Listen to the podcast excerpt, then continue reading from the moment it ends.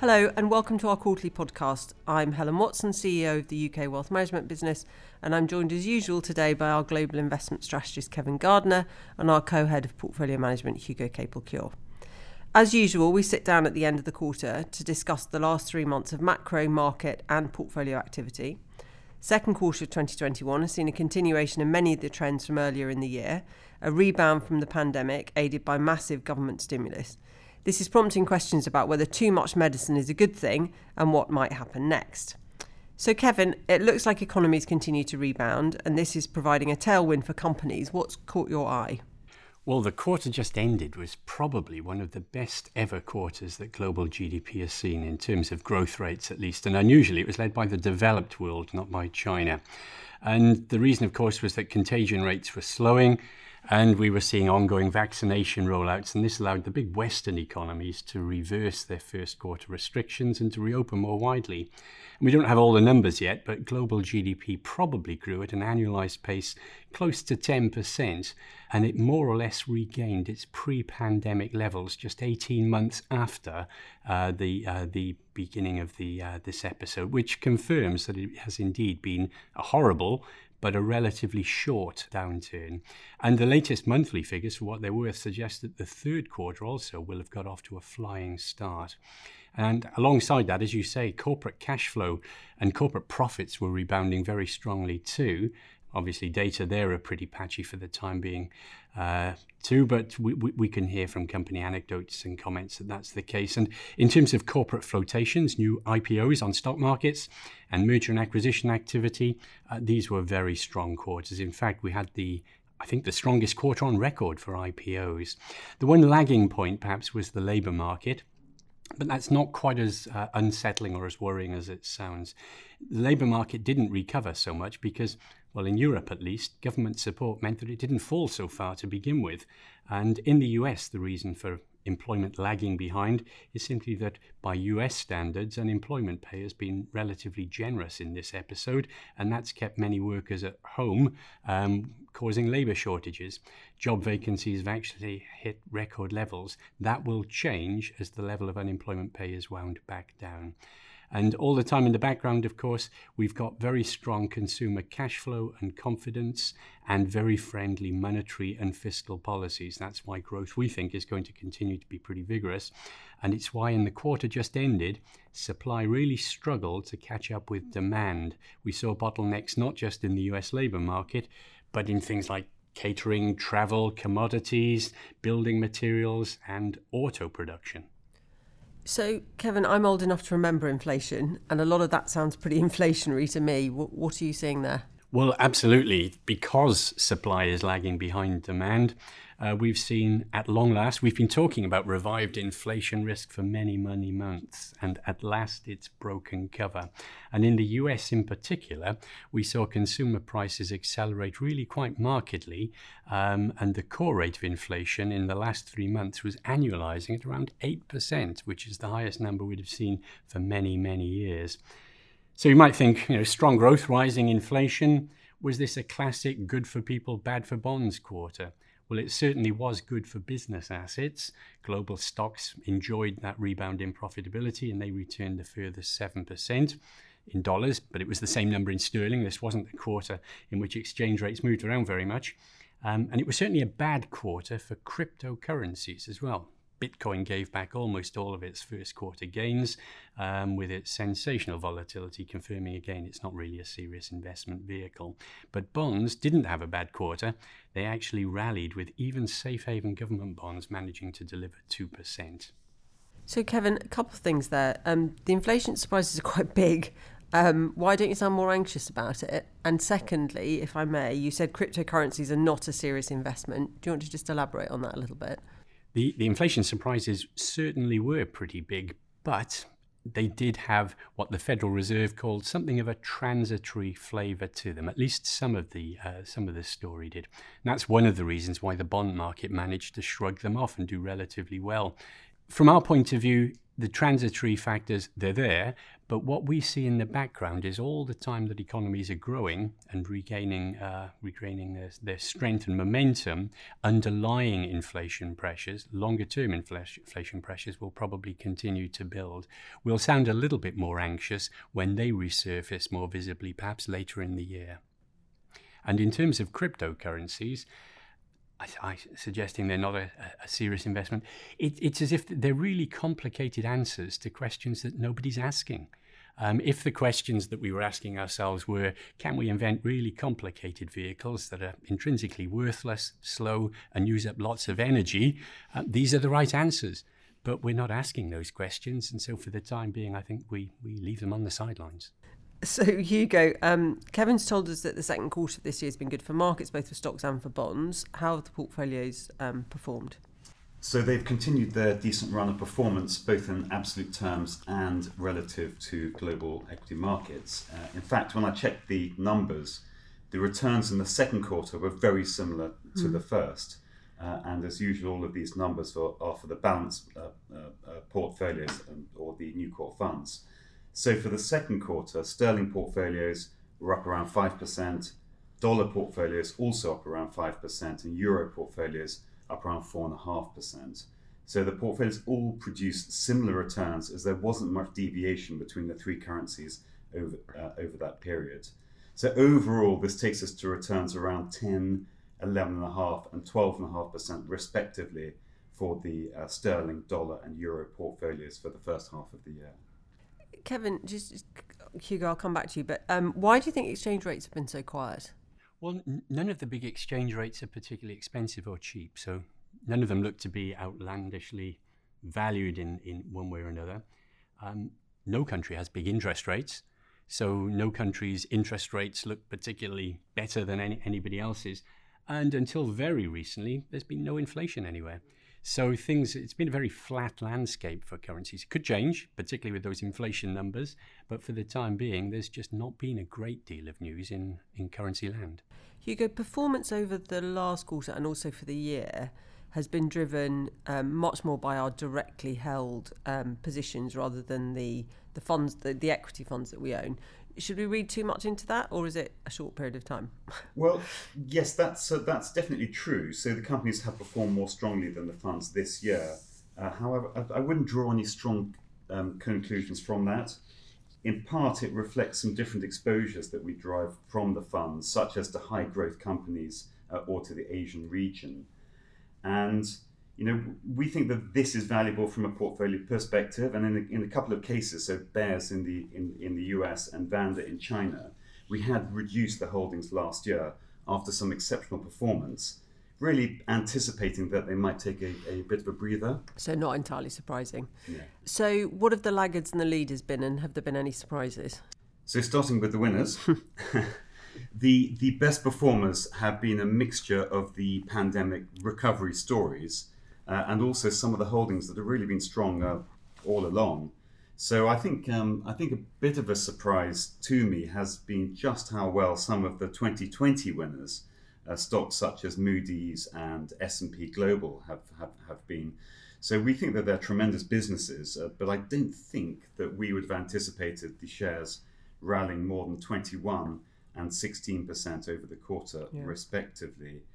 And some of the other pandemic winners uh, continue to, to uh, thrive. So, a great example of this is Eurofins, the uh, testing company, which climbed 18% over the quarter, is now up 40% uh, for the year.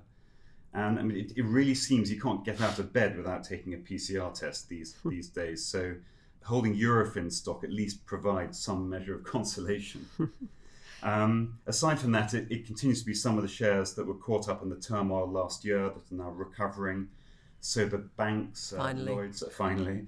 Uh, so the banks, Lloyds and Wells, rose 11% and 16% for the quarter, taking them to up 30% and 50% uh, for the year. And Ashtead uh, continues to perform very well indeed. Um, so up 24% over the quarter and up a remarkable fivefold uh, from the lows it charted last spring. And Helen, you asked for the laggards, so I'm afraid I can't ignore those.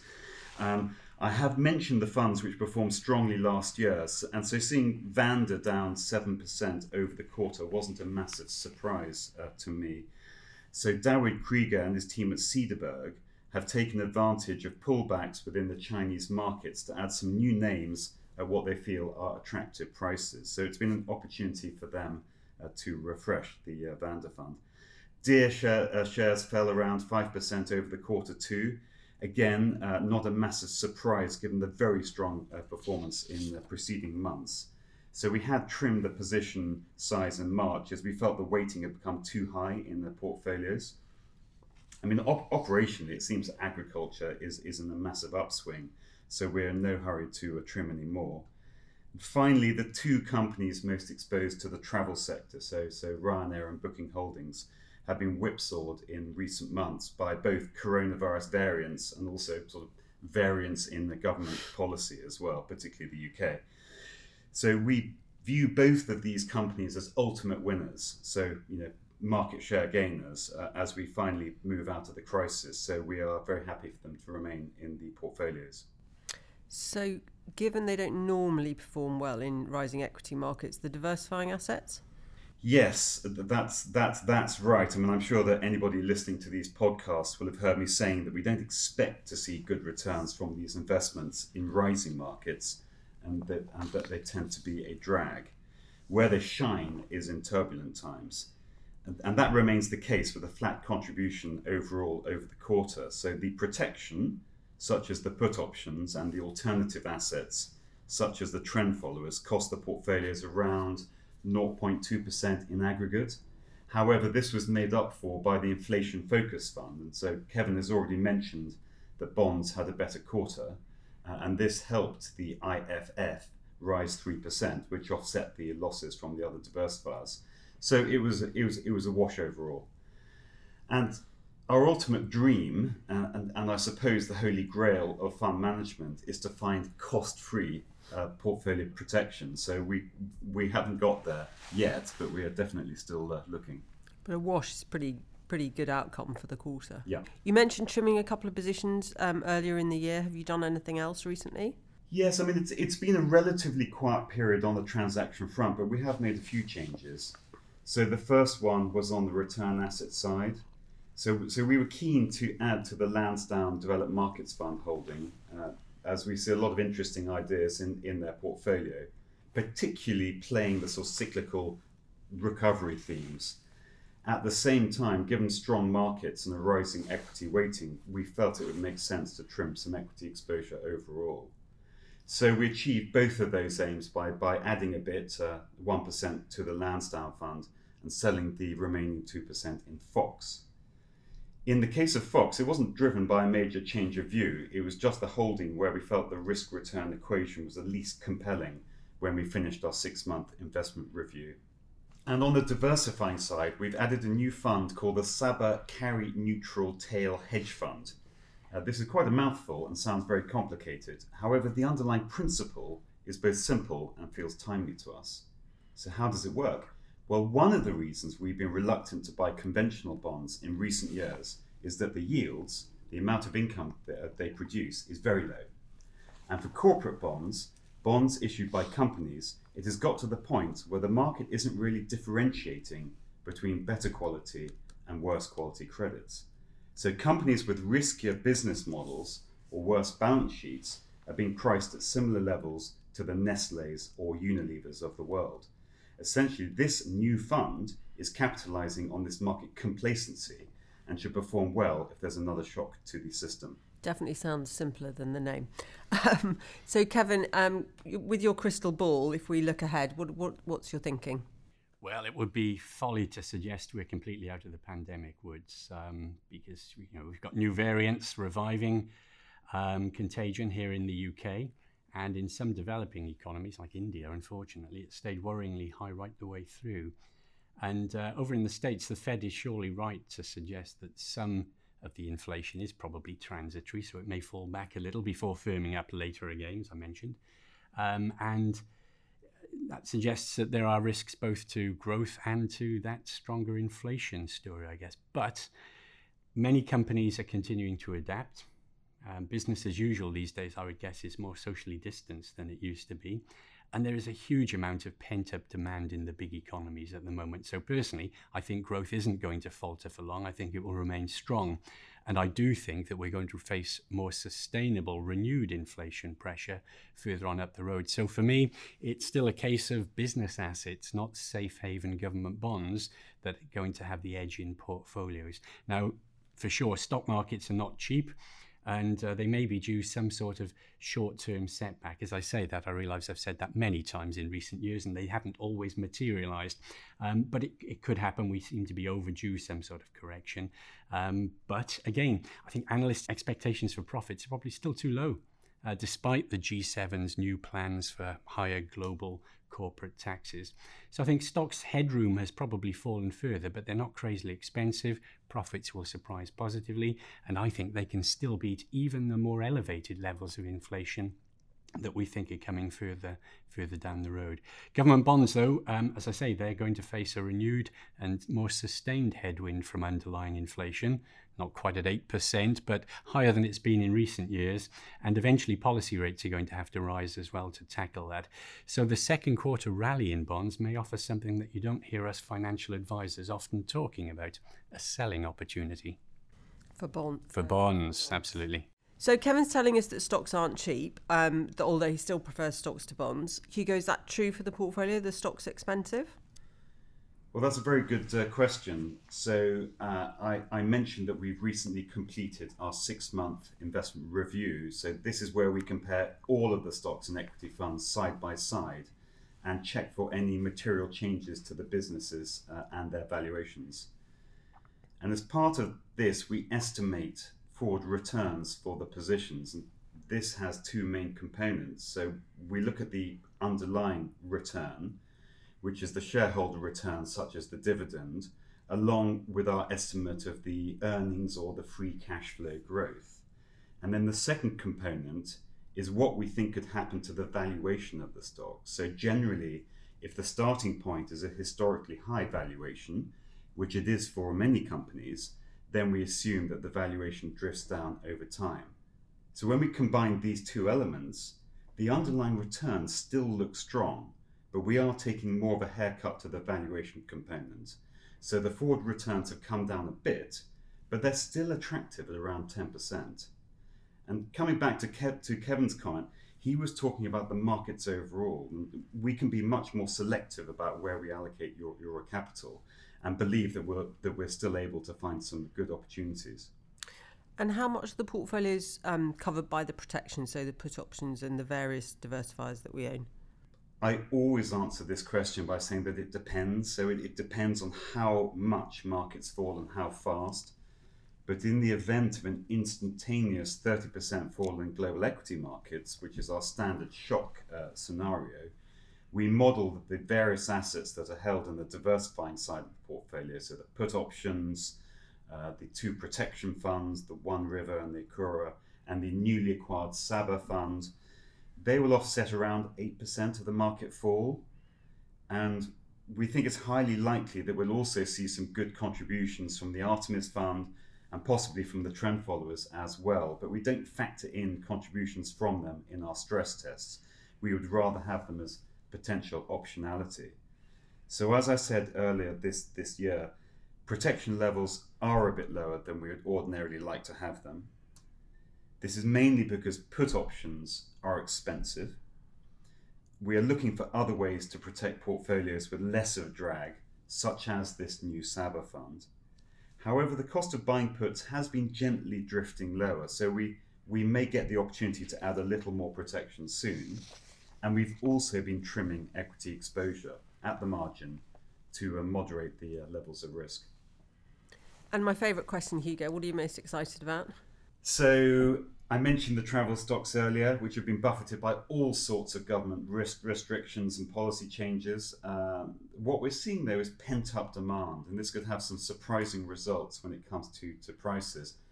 I've personally seen this firsthand when I needed to book a single ticket at short notice, and the, the price was eye watering. So, Kevin, that's certainly one area where we could see some real inflation. Uh, aside from that, I continue to think that there are many opportunities uh, sitting right here on our on our doorstep in, in the UK. So the post-Brexit rehabilitation of the UK market uh, remains work in progress, uh, in my opinion. And the final area would be on the diversifying side. So there's some real anomalies in markets, such as in the credit markets that I spoke about earlier. So we're, we're exploring these anomalies and trying as much as possible to diversify our diversifiers. So a great start to the year, um, up somewhere between 10 and 12% depending on the currency. I think it would be remiss of me if I didn't try and temper expectations a little bit here, um, especially as I had a client say to me the other day, so that's six months, Helen, so I just double that and that's the number for the year.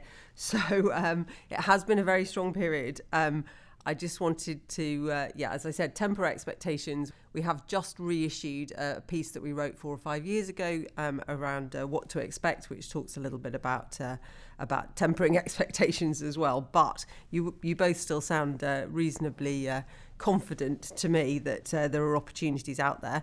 It's been incredibly nice to actually be in a room together. We are still socially distanced, but it's very nice to see both of you um, in person. Uh, thank you everyone for listening. I hope you've enjoyed it. Uh, we always try and touch on the topics which uh, you may be concerned about or interested in, but um, please do keep sending in any questions that you have to your client advisors. And of course, they'd be happy to discuss anything uh, we've talked about in more detail. The podcasts are available on Spotify and Apple.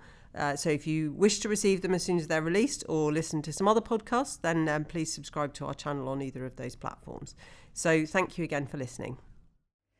Please note, this audio content is produced by Rothschild & Co. for information purposes only. The podcast is not provided as a solicitation, recommendation, or invitation to buy or sell any security, fund, or any other banking or investment product. Nothing in this podcast constitutes advice of any sort, and no responsibility is accepted in relation to the content accuracy or any reliance on the information provided. The value of investments and the income from them can go down as well as up and you may not recover the amount of your original investment. Past performance should not be taken as a guide to future performance. This content should only be used or reproduced with the express written permission of Rothschild & Co.